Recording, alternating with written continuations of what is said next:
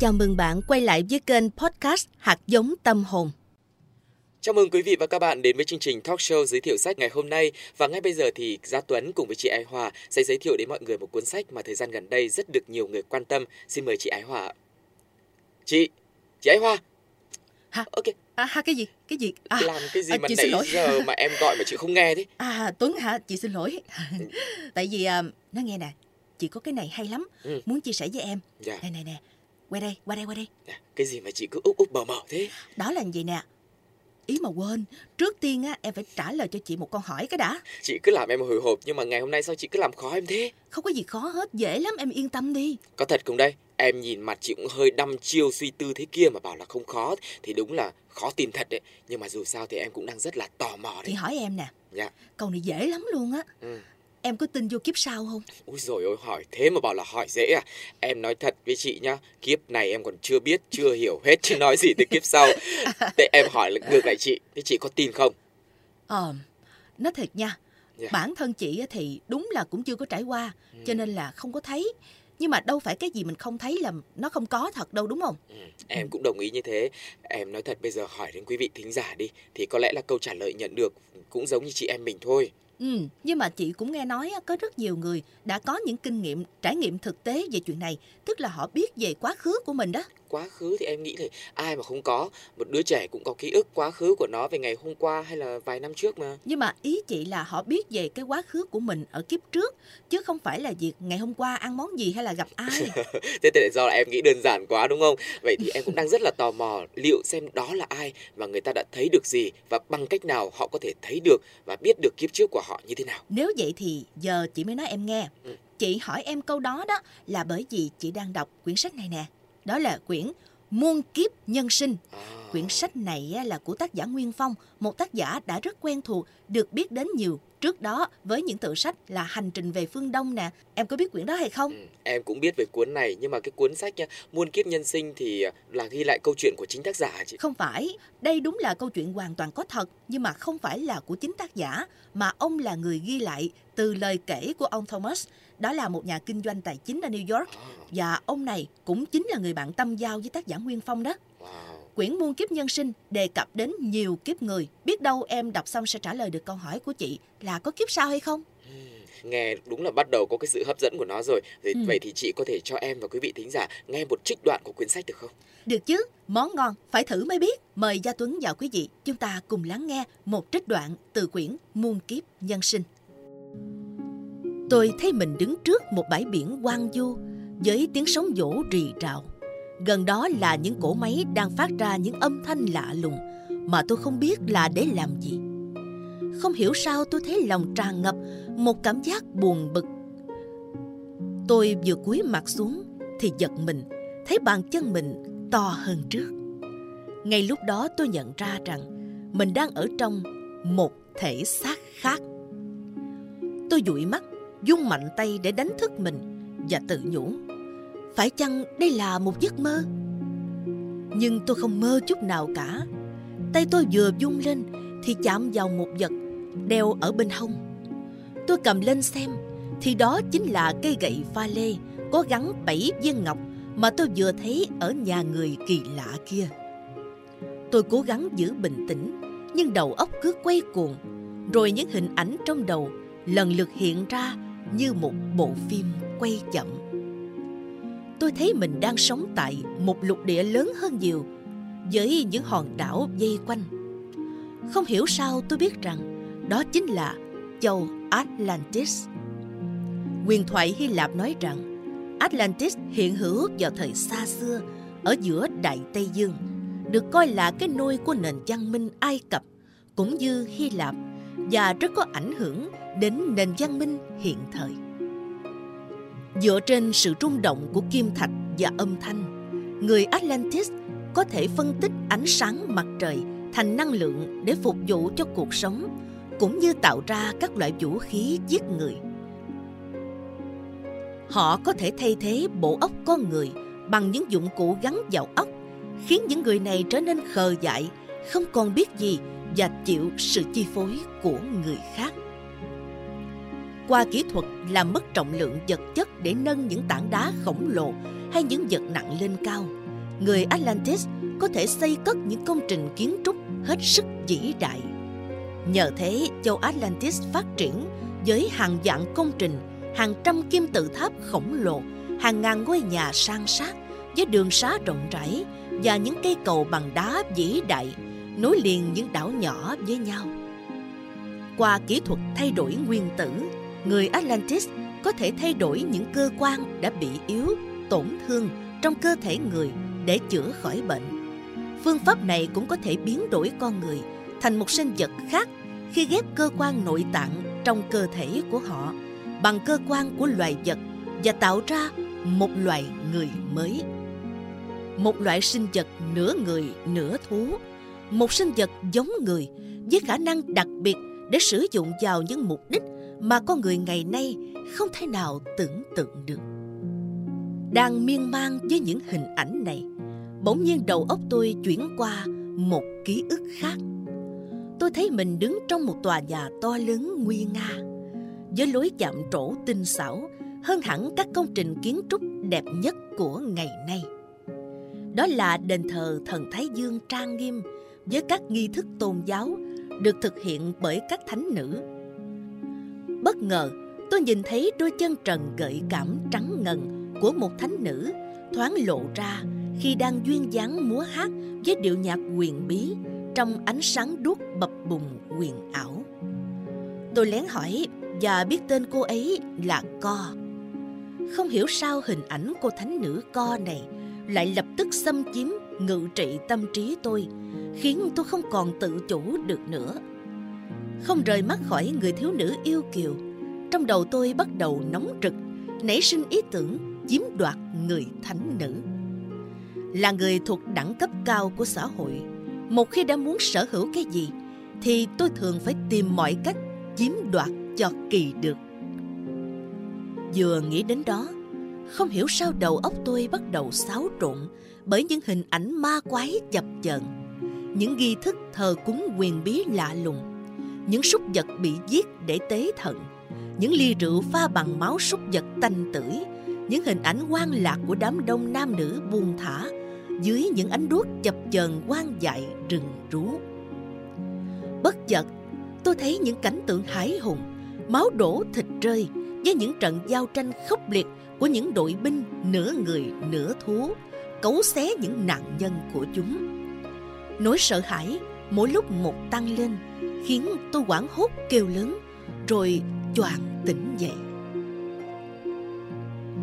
tôi thấy mình đang nằm trong một căn phòng xa lạ toàn thân ướt đẫm mồ hôi Angie nhìn tôi với vẻ mặt lo lắng anh làm sao vậy lúc đó tôi thấy trời đã sáng và biết mình vừa trải qua một giấc mơ lạ lùng. Angie lo lắng hỏi. Anh có sao không? Tự nhiên anh la lớn, làm em giật mình hả? Tôi quảng hốt. Mình đang ở đâu đây? Angie bật cười. Trời đất, anh không nhớ sao? Ngày hôm qua, xe của tụi mình bị trượt xuống hố. May là có ông Chris đưa mình về nhà ổng đó. Khi đó tôi mới nhớ ra rằng mình đang ở trong nhà một người lạ. Angie nhắc khéo. Nè, trời đã sáng rồi, anh hãy vào phòng tắm, thay quần áo đi, rồi xuống dưới nhà.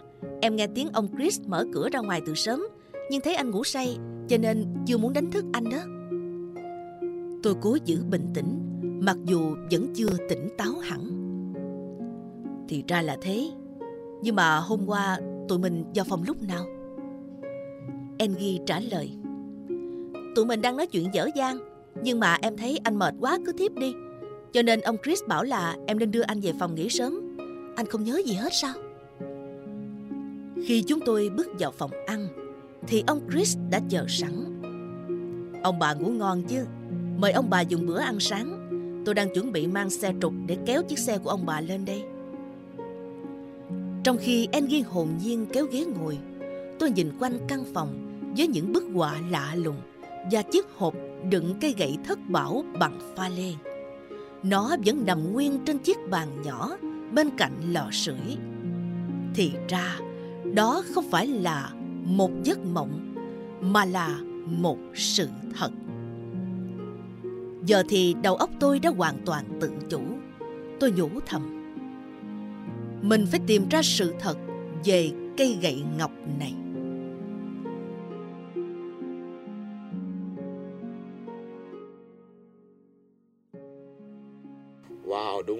Như một đoạn phim Hollywood luôn. Em bắt đầu thấy hứng thú với quyển sách này rồi đấy. Chị xem còn đoạn nào hay nữa không? Đọc cho quý vị thính giả cùng nghe tiếp đi chị. Đây nè, đoạn này hay lắm nè. Nhưng mà bây giờ em đọc đi, để tự mình cảm nhận hành trình của nhân vật, xem có gì khác hay không nha. Dạ. Trải qua hàng triệu năm, phát triển từ loài cấp thấp lên đến loài người, sinh vật phải trải qua biết bao nhiêu kiếp, học biết bao nhiêu thứ, thanh lọc biết bao nhiêu điều mới chuyển kiếp được thành người. Con người với đầu óc thông minh, biết phân biệt điều hay lẽ phải, phải tiếp tục học hỏi để tiến lên những vị trí cao hơn, để trở thành các bậc tiên thánh.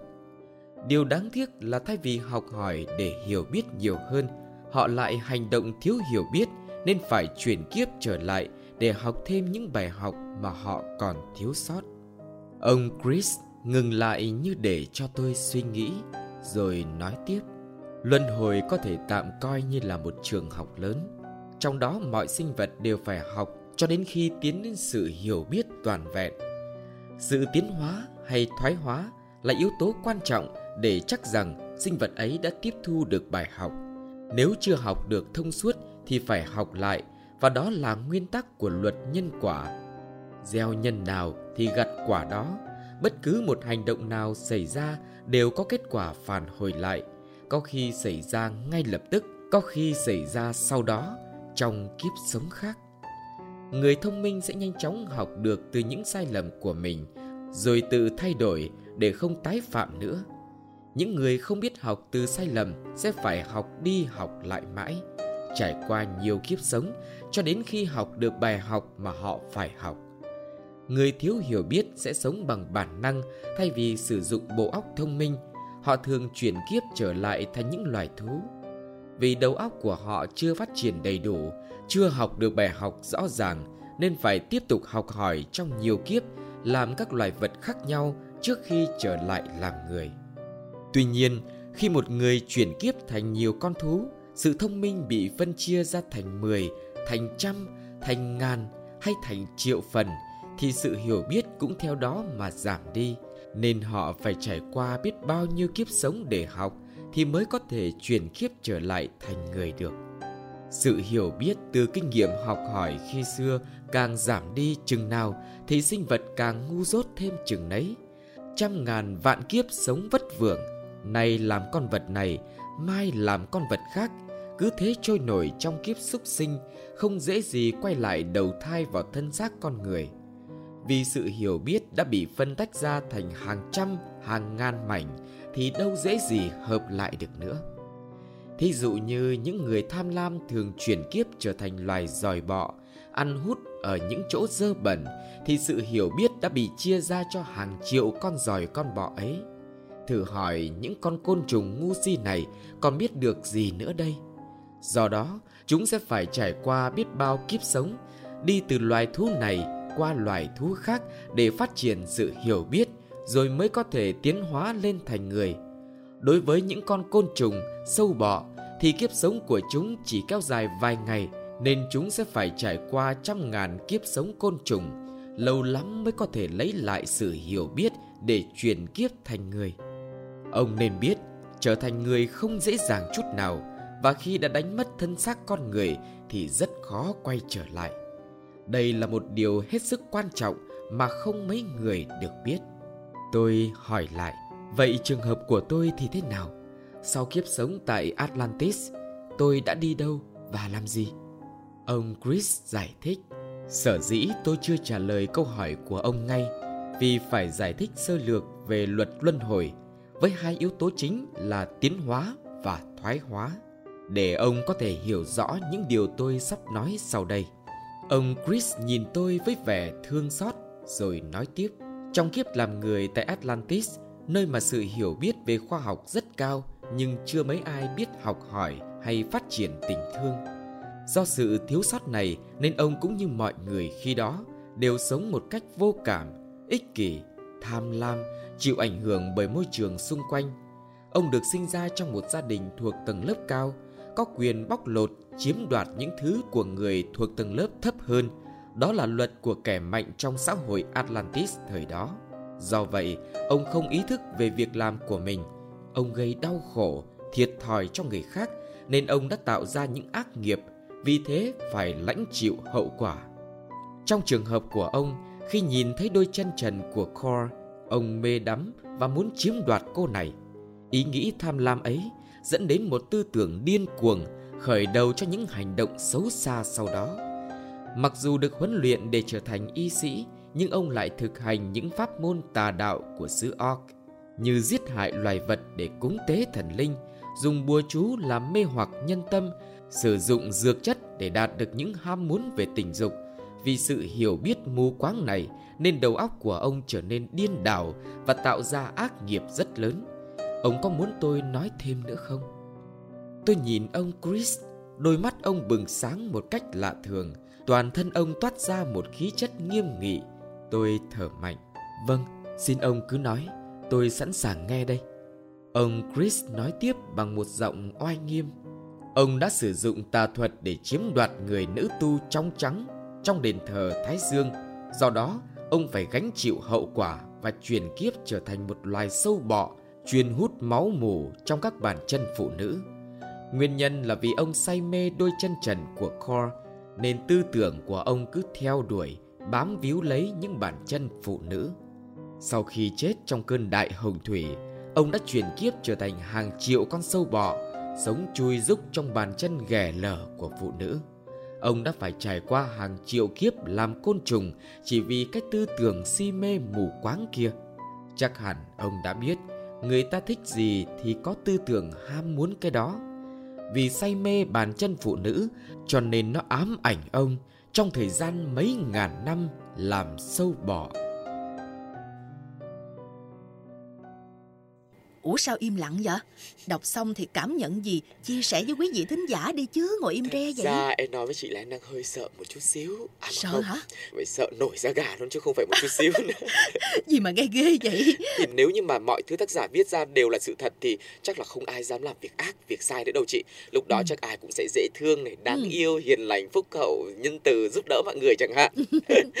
Đúng rồi đó. Chị nghĩ là nếu ai đã từng suy nghĩ nghiêm túc về nhân quả, những người ừ. chúng ta đã gặp những điều chúng ta đã làm thì đều có cảm nhận ít nhiều về việc quá khứ sẽ ảnh hưởng như thế nào tới hiện tại, rồi hiện tại lại ảnh hưởng ra sao tới tương lai của chúng ta. Yeah. Dạ. Vậy là cái việc này nó giống như là chúng ta trồng một cái cây ngày hôm nay ấy, thì sau này chúng ta sẽ có bóng mát.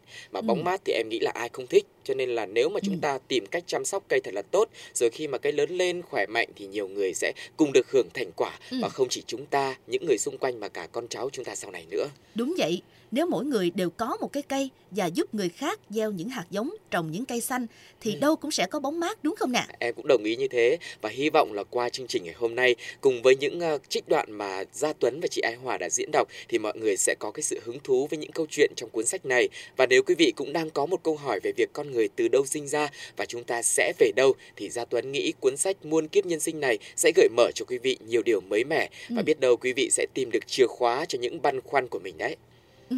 Kính thưa quý vị khán thính giả, đến đây thì thời lượng dành cho chương trình cũng đã hết rồi. Cảm ơn quý vị thính giả đã quan tâm lắng nghe. Xin, Xin chào và hẹn gặp lại. lại.